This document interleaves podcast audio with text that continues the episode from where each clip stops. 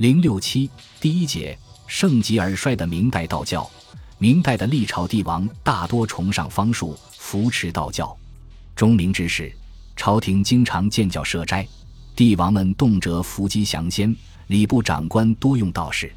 当时，道士被授予真人、高士称号或被授官赐爵者数不胜数。不少道士，尤其是正一派道士，被朝廷委以重要官职，出入进宫。干预朝政，有的位极人臣，擅作威服，道士地位之高，权势之重，为历代所罕见。道教因而也对明代政治与社会生活的诸多方面产生了广泛而深刻的影响。到了明世宗嘉靖年间，中国封建社会道教的兴盛发展进入了最后一个高潮。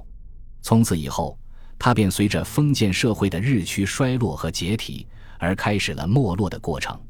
但是，尽管道教在明代贵盛一时，对于教理教义却没有建树，缺乏创新，道徒素质降低，教团日益庞大且腐化堕落，其宗教活动更多的限于斋教祈禳、禁咒画符、印鉴镇妖、占卜伏击、祈雨生风、镇宅镇基等，从而与世俗生活发生了更为紧密的联系。